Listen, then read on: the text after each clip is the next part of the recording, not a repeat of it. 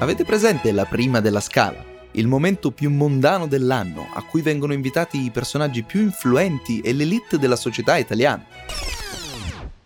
Nel 1968 non finisce bene. Il movimento studentesco di Milano si è riunito all'uscita del teatro e quando gli invitati escono dall'opera tra smoking, pellicce e abiti da sera, vengono inondati di uova e pomodori. La notizia fa il giro del mondo. La scala rappresenta la ricchezza, il potere, l'ostentazione del lusso, tutto ciò contro cui protestano i giovani che in quegli anni cercano di cambiare la società e i suoi valori. Qualche settimana dopo, però, a Capodanno, il livello dello scontro si alza. Siamo alla Bussola, un locale esclusivo vicino a Forte dei Marmi, dove è stata organizzata una festa sfarzosa. Davanti al locale si piazza un corteo che unisce i militanti di potere operaio e il movimento studentesco di Pisa. Armati di ortaggi vari e cartelli scritti a mano che recitano No alla repressione borghese oppure Borghese mangia è l'ultimo cucchiaio. I manifestanti hanno in mano solo ortaggi, ma la situazione precipita velocemente e sfocia nella violenza. I carabinieri decidono di caricare e all'improvviso un colpo di pistola colpisce Soriano Ceccanti, uno studente di 16 anni che resta paralizzato. Ceccanti negli anni diventerà poi un campione del mondo di scherma, vincendo 9 medaglie in 4 diverse edizioni delle Paralimpiadi Qualche mese dopo, le tensioni sociali legate a questi e altri episodi di protesta sfociano in quello che è considerato il peggior atto terroristico del dopoguerra, la strage di Piazza Fontana, un episodio che ha cambiato per sempre la storia dell'Italia. Una bomba piazzata in una banca che uccide circa 17 persone. Oggi cerchiamo di capire chi è stato e perché. La storia succede tutti i giorni, succede da millenni e continuerà a succedere. Ma perché allora quando a scuola studiamo la storia sembra tutto finito con la seconda guerra mondiale? Siamo fatti delle storie di ieri, delle rivoluzioni degli ultimi 50 anni e perché no, di quelle ancora prima. Rewind Fatti di Storia è il podcast di Factanza che in 20 minuti ripercorre il passato per capire meglio il nostro presente. È il dicembre del 1969 e la notizia di una bomba esplosa a Milano, programmata proprio per colpire nell'ora di punta, sconvolge il paese.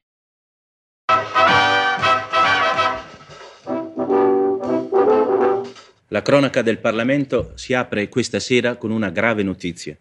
A Milano, questo pomeriggio, nella sede della Banca Nazionale dell'Agricoltura in Piazza Fontana, è esploso un ordigno che ha causato 13 morti e 90 feriti.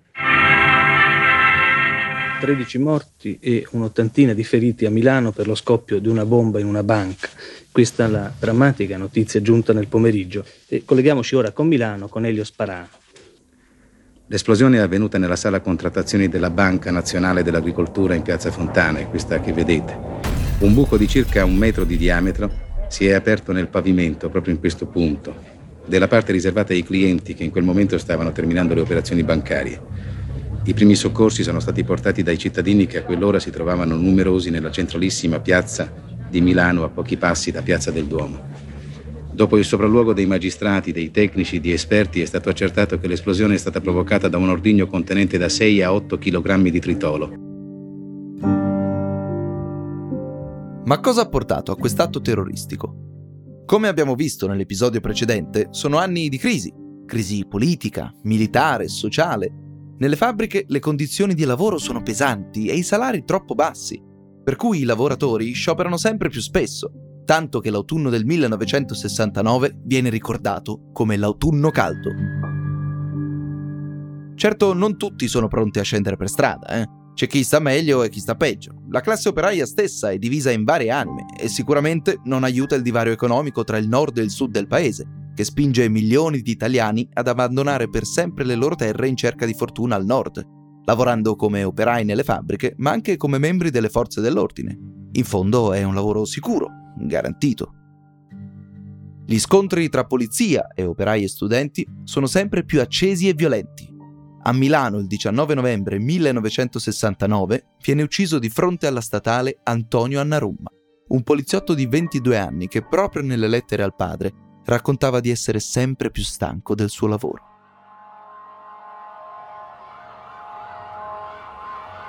Quel giorno, durante la manifestazione contro il caro affitti, Annarumma viene colpito da un tubo in testa e muore. Di recente la città di Milano gli ha dedicato una targa proprio in via Larga dove morì. Ai funerali del poliziotto si presenta in segno di rispetto anche Mario Capanna, il leader del movimento studentesco. Ve lo ricordate? Se avete ascoltato l'episodio precedente ve lo ricordate, se no no. Capanna rischia di essere aggredito da parte di poliziotti e militanti neofascisti. I giornalisti presenti quel giorno raccontano anche di un allarme bomba lanciato da qualcuno nella folla, così per il gusto di creare il panico. Si sente già l'eco della bomba che verrà.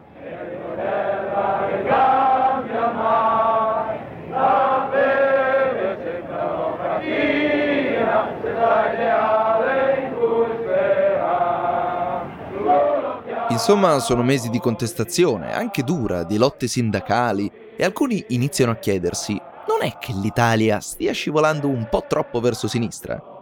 Certo non se lo chiedono i comunisti, se lo chiedono i dirigenti più conservatori della democrazia cristiana, il partito al governo dal dopoguerra, che ha un'impostazione moderata, cattolica e legata alle istituzioni. Ma non solo, se lo chiedono anche i servizi segreti e i vertici dell'esercito legati agli Stati Uniti. Se lo chiedono infatti i militari statunitensi operanti nelle basi militari distribuite nel paese, soprattutto a nord-est, dove sono attive delle cellule di neofascisti, in particolare quelle di Ordine Nuovo, un'organizzazione terroristica di estrema destra. Ma torniamo al giorno in cui una bomba esplode nel centro di Milano, nel grande salone della Banca Nazionale dell'Agricoltura.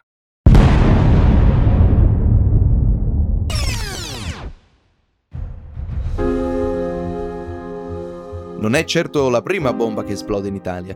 Nel 1969 ne scoppiano decine e decine, tra le più gravi, oltre a quella piazzata negli uffici del rettore dell'Università di Padova il 15 aprile e quelle nei palazzi di giustizia di Padova, Roma e Milano, ci sono le otto bombe scoppiate nella notte tra l'8 e il 9 agosto, nascoste nei vagoni passeggeri di vari treni in giro per il paese. Ma quella esplosa il 12 dicembre a Piazza Fontana è la più grave di tutte. Oggi sappiamo che molti degli attentati precedenti erano collegati, li avevano fatti le stesse mani e li avevano pensati le stesse menti. Ma nel 1969 capire chi ha fatto esplodere la bomba in piazza Fontana è particolarmente difficile, perché inizia a diffondersi una verità alternativa. Siamo in un mondo molto diverso da quello di oggi, Sava Sandir, dove non esiste internet e verificare i fatti è difficile, se non impossibile i giornali e la televisione di Stato iniziano a incolpare senza ombra di dubbio gli anarchici. Con me c'è il questore di Roma, il dottor Giuseppe Parlato, il quale ha, ha, consentito gentilmente di rilasciarci delle dichiarazioni a caldo subito dopo la notizia. Dottore, come siete arrivati ad arrestare il primo responsabile? Ecco, io devo dire che le indagini, come sapete, hanno avuto inizio immediatamente dopo gli attentati criminali sia a Milano che a Roma. Le indagini non hanno avuto sosta, sono state condotti da da ogni elemento, dalla guardia al sottoscritto e più sopra di me, dal carabiniere al generale, all'ultimo elemento della polizia o dell'arma o degli altri servizi che hanno collaborato in questa indagine con ogni impegno. E sono state Senza indagini e sono state difficili. Premiate e diciamo così sono sulla buona strada. Stasera possiamo dire che dal confronto che è stato, mm, dalla ricognizione che è stata fatta al Palazzo di Giustizia dal magistrato, è stato accertato che effettivamente il, il tassista ha riconosciuto in pieno il giovane in quello che noi già da tre giorni avevamo eh, sospettato, individuato e che già dall'altro ieri si trovava eh, nell'ufficio della questura di Roma. Oh scusi, il Valpreda risiede a Roma, è stato arrestato a Roma. Il Valpera è stato, il Valpera, adesso non facciamo nominativi e non mi fate stare nominativi perché indubbiamente tutto questo è ancora coperto dal segreto istruttorio. Solo posso dire questo, che il Valpreda era stato da noi eh, individuato come facente parte di qualche cosa che, fa, che girava, diciamo così, attorno agli attentati già da, dalla, da, un giorno o due subito dopo l'indagine e quindi abbiamo avuto la prova che i nostri sospetti indubbiamente avevano avuto Va una bene Vespa, grazie. Dobbiamo grazie riconoscere...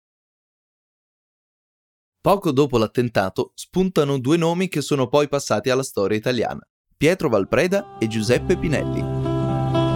Esce quest'ora, io ce l'ho già detto, e lo ripeto, che sono innocente. Anarchia non vuol dire bomba. Entrambi hanno degli alibi piuttosto solidi in realtà. Il primo quel pomeriggio era a letto con l'influenza e il secondo era giocare a carte con altre sei persone in un bar sotto casa. Ma non bastano a convincere la polizia. Il movimento anarchico, colpevole o no, era da sempre il capro espiatorio ideale, perché non godeva di protezioni politiche ed era facilmente manipolabile attraverso l'uso di informatori, cioè spie che le forze dell'ordine infiltravano in tutti i movimenti dell'epoca. Per questo è possibile arrestare l'anarchico Pinelli senza nessuna prova precisa, nel mezzo della rabbia popolare. Successivamente si scoprirà che non c'entrava in nessun modo con la strage e nemmeno il suo gruppo, Eppure viene interrogato per tre giorni di fila in questura dove muore la notte del 15 dicembre, lo stesso giorno dei funerali per la strage.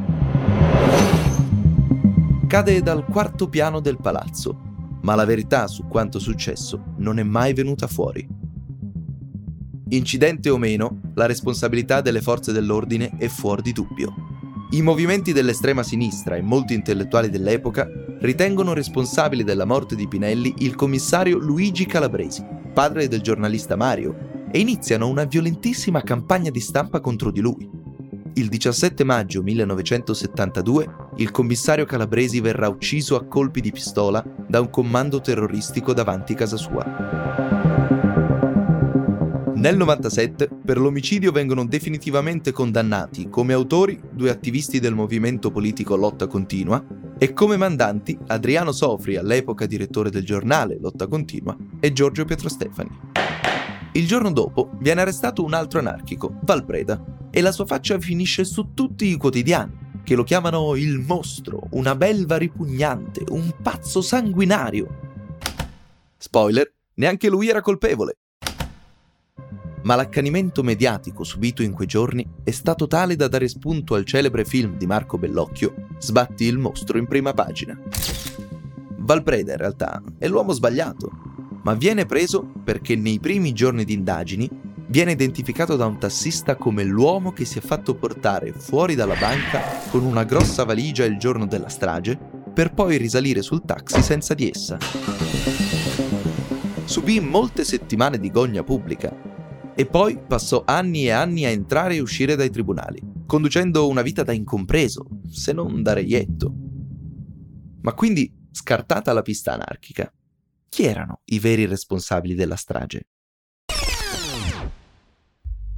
Mentre in tutta Italia si dava la colpa agli anarchici, con un accanimento mediatico che crea confusione ancora oggi, i veri responsabili se ne andavano in giro indisturbati ma nei giorni dopo la strage, in un piccolo paese del Trevigiano, Guido Lorenzon, un giovane professore delle scuole medie, si trova nel mezzo di una crisi di coscienza.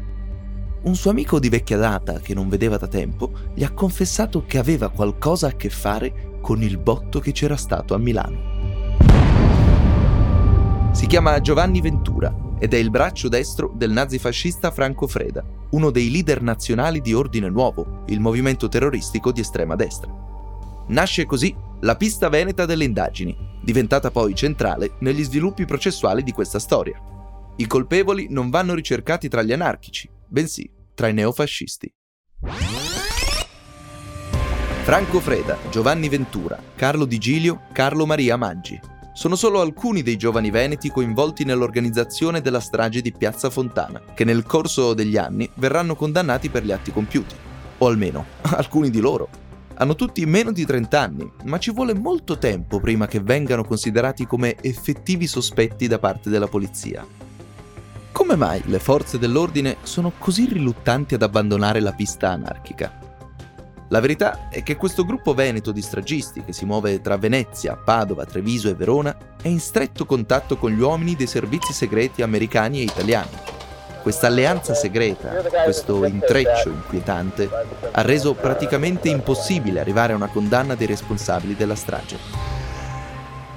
Ma capiamo un attimo come è stata resa possibile un'alleanza del genere.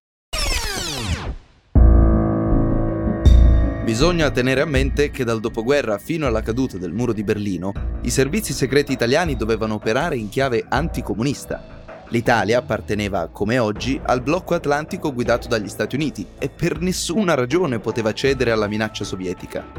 Una parte dei servizi segreti era più fedele alla Repubblica e alla sua Costituzione, ma un'altra parte era disposta a utilizzare qualsiasi mezzo per raggiungere il fine della stabilità politica, non escludendo la possibilità del colpo di Stato militare, come si era già verificato infatti in Grecia e Spagna e come sarebbe successo di lì a poco in Cile e Argentina. Ecco perché i servizi segreti sono legati agli ambienti neofascisti. Condividono lo stesso odio per il nemico comune, il Partito Comunista. I neofascisti traggono vantaggio dagli agganci, dalle risorse e dalla protezione dei militari, mentre i militari possono mandare allo sbaraglio dei giovani neofascisti senza arte né parte. In conclusione, i veri responsabili della strage non verranno arrestati fino al 1971, due anni dopo. Ma non finisce qui, anzi, si potrebbe dire che non è mai finita. La storia giudiziaria di Piazza Fontana è durata 36 anni e si è sviluppata in tre diversi processi. Quei processi lampo all'italiana, no? Che ci piacciono tanto. Tra fughe all'estero, depistaggi, prove incomplete, rinvii a processo, a livello giudiziario in effetti non si è mai riusciti ad attribuire le colpe della strage. È una delle storie più complesse e ingarbugliate del sistema giudiziario italiano, a cui hanno contribuito non solo gli stragisti e i servizi segreti complici, ma anche ufficiali, funzionari e rappresentanti dello Stato. A questa epopea si è dedicata tra gli altri la storica Benedetta Tobagi. Per riassumere la complessità di questa vicenda e l'intreccio delle colpe dietro a Piazza Fontana, Tobagi scrive Riavvolgendo il filo attraverso le anse del labirinto giudiziario di Piazza Fontana, ci insegue la consapevolezza amara che la funzione del Minotauro in questa storia è stata svolta da ufficiali, funzionari e rappresentanti dello Stato. La cancrena coinvolse molte più articolazioni di quante non voglia la vulgata rassicurante dei servizi segreti deviati. Pezzi di Stato mossi non solo da un vigoroso anticomunismo e dalla fedeltà all'Alleanza Atlantica, ma coinvolti in partite di potere, talvolta organizzati per collaborare in reticoli occulti, criminali e criminogeni. Non solo depistaggi e menzogne, quindi, ma anche i problemi di una magistratura impantanata in vecchi schemi e in alcuni casi in nostalgie fasciste. In quel lontano autunno caldo, insomma, qualcuno aveva l'obiettivo di surriscaldare l'atmosfera per arrivare a nuove elezioni e trovarsi magari un governo spostato a destra. Ma tra il dire e il fare, dei giovani nazifascisti si sono fatti prendere la mano e molti di loro, in realtà, protetti da interessi di Stato e militari, non hanno mai pagato. Il risultato è una storia di finti misteri e di giustizia soltanto a metà. Oggi possiamo attribuire la strage di Piazza Fontana ai neofascisti, ma a livello giudiziario la caccia al colpevole non si è mai conclusa, perché i terroristi individuati dalla magistratura anni e anni dopo non erano più perseguibili quando la sentenza è stata emessa. Inoltre non è ancora stata identificata la persona che ha posizionato la valigetta esplosiva, né tantomeno è stato possibile perseguire gli apparati deviati dei servizi segreti legati alle potenze internazionali. Pietro Valpreda, l'anarchico additato ingiustamente come colpevole all'inizio delle indagini, in una testimonianza degli anni Ottanta definirà la bomba di Piazza Fontana una strage di Stato, strumentale a cambiare l'indirizzo politico del paese. E grosso modo dicevo, parlare oggi di sconfitte di vittoria più o meno parziale mi sembra quantomeno di ribadire termini e analisi ovvie e scontate. La strage è stata di Stato, è servita allo Stato nel 1969 per frenare una conflittualità sociale. È nata allora come strategia della tensione contro la sinistra rivoluzionaria e istituzionale. Nel 1962 questa conflittualità sociale e civile era in crescita ed era riuscita a respingere e a smascherare questa trama di Stato. E oggi, a oltre 11 anni e 3 mesi di una strage che doveva cambiare l'indirizzo politico dell'Italia, dopo svariate inchieste che hanno, se non dimostrato tutta la verità e smascherato tutti i responsabili, lasciato ampiamente vedere quali complicità, aperture e connivenze ad alto livello hanno goduto gli autori della strage, cosa ci rimane? Posso dire che oggi gli italiani non hanno più da preoccuparsi, in quanto la strage non è stata commessa da nessuno.